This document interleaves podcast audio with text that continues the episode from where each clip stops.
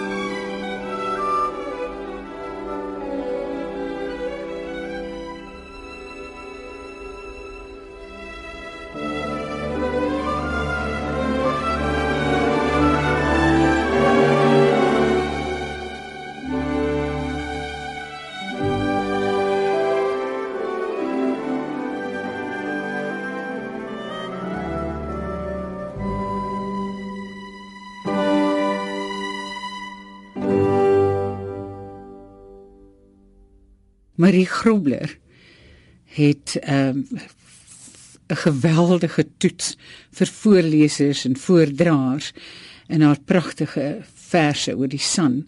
Hier is 'n vreeslike mooi liefdesgedig wat sy noem Nomaniese minnesang. En Johan Nel gaan dit vir ons lees. Klikla. Jou lyftaal laat my te naby aan die vuur dans. Vir jou steel ek die soetsap van Juana se vrou.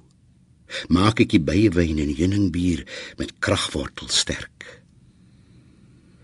Drink tot 'n goue kring om jou mond se lag gaan lê. Moenie vleis van vreemde manne vat nie. Ek sal vir jou groot kos jag sodat jy altyd vet mag wees. Maak jou slaapholte langs myne in die sand. Die wind het my gesê jou tsamme gaan my dors wegneem.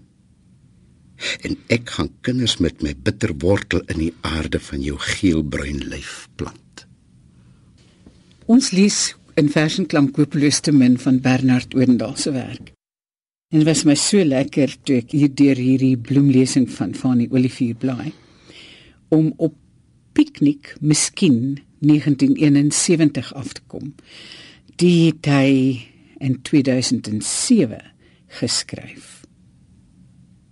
Waar son en wolk omhalig wisselwerk en verloop in 'n streek waar deur hoewee afgemete mik op elders plaasgeluide aanspoeling versluk. Daar gooi hy eendag 'n deken op die ou werf oop. Uit saalsakke word 'n platespelertjie gehaal. Plate met Chopin en skons, 'n warm fles met tee. In die ou boord kry hulle nog 'n vrug of twee. Later staan hulle voor mekaar, skaam wonderkaal. Maar niemand daar met voorgevoel vir ou verraad. Nie hy of sy nie, bevange van 'n jong geluk nog die perde wat grepe kweek die werf afpluk. Nooit 'n oomblik het die dag getalm in sy vaart. Net die geheue wat hom soms nog parte speel. 'n Vervalle tuin so ongeskondenheid verbeel. In 2010 skryf Louis Esterhuizen die volgende gedig, dis ongetiteld dat jy soms na haar draai en sê ek verdien jou nie asof verdienste hier ter sprake is en dan draai sy ook na jou soms en sê dat sy jou nie verdien nie. Iets wat uiteraard 'n bankrot gedoente tot gevolg het. Want waar beide partye mekaar nie waardig is nie is alles waardeloos. Maar so bly dit tog iets van groot waarde die oorskatting teen mekaar in 'n ruilaksie wanneer wedersyds ingestem is om mekaar nie werd te wees nie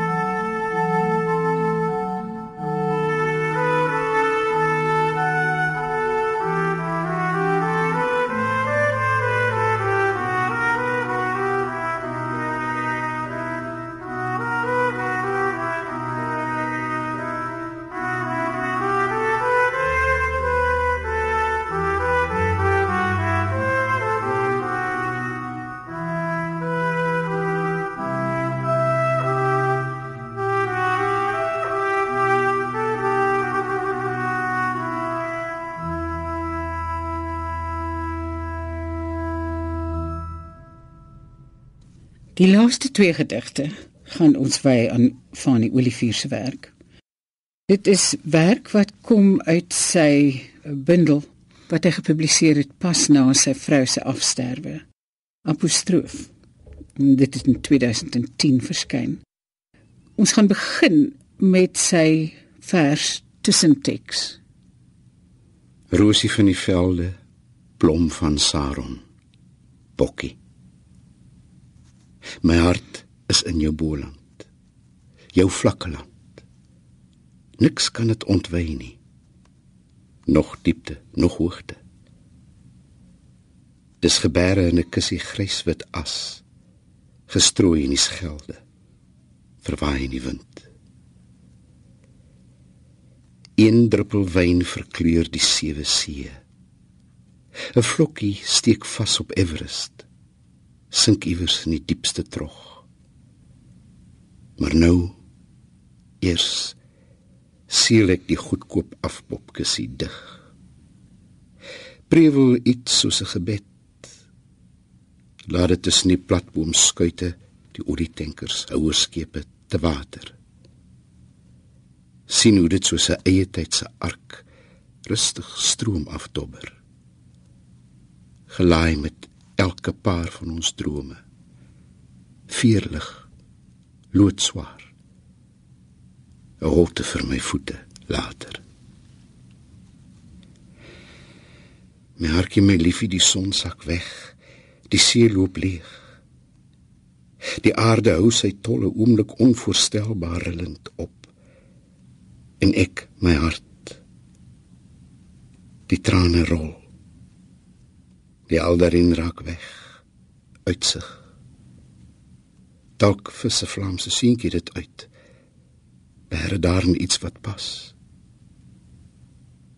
Ons liefde was beweeg. Aanhou beweeg sonder om te stop of om te draai om weer te kyk hoe jy verdwyn. Strek terug na waar die motor staan, die vliegtuig wag, die leë huis ander kan die ewenaar. Dis kan die pyn. Dalk glip die bootjie deur die sluis. Die bootman lag uitgelate met die pen in die hand. En eintlik is jy vry. Volkome, volledig. In met los van alles. Tuis gekom, spoel jy in al my donker nagte uit en al die helder plekke waar ons was. En in die nag van die 28ste Junie 2007 skryf Fanie Olivier en God is hy bestaan en hy dra dit op aan sy afgestorwe vrou en God as hy bestaan nie maar na die soet soeldal van warm skaduwees van malse gras waar die sleutel in haar hand op alle deure pas. Die paar gebare om haar skielik duisend vlerke kry skitterend met betekenis verbind was sy kan sluk van verbasing. Alles met ligte tred kan betree. Haar lyf soos altyd met oorgawe elke haar getel en op sy plek sy weet wees haar daarom ook nou seer welgesind en druk haar vas soos 'n ma haar nuwe kind Laat haar toe om tog in die son te lê. Net 'n paar uur per dag. Dis net af en toe. Genare huis om te bedryf. 'n Oond waarin sy kan bak en brou. Die tafel keurig gedek, servette fyn gevou. Kristal waar hy die wyn sommer so van self sal afloop in haar keel en laat haar onbesonne lag o Here laat er weer lag. En as dit by u mag ook onbedaarlik huil. Maar op my knieë veral, o God, veral laat woorde vir haar sin maak. Ooral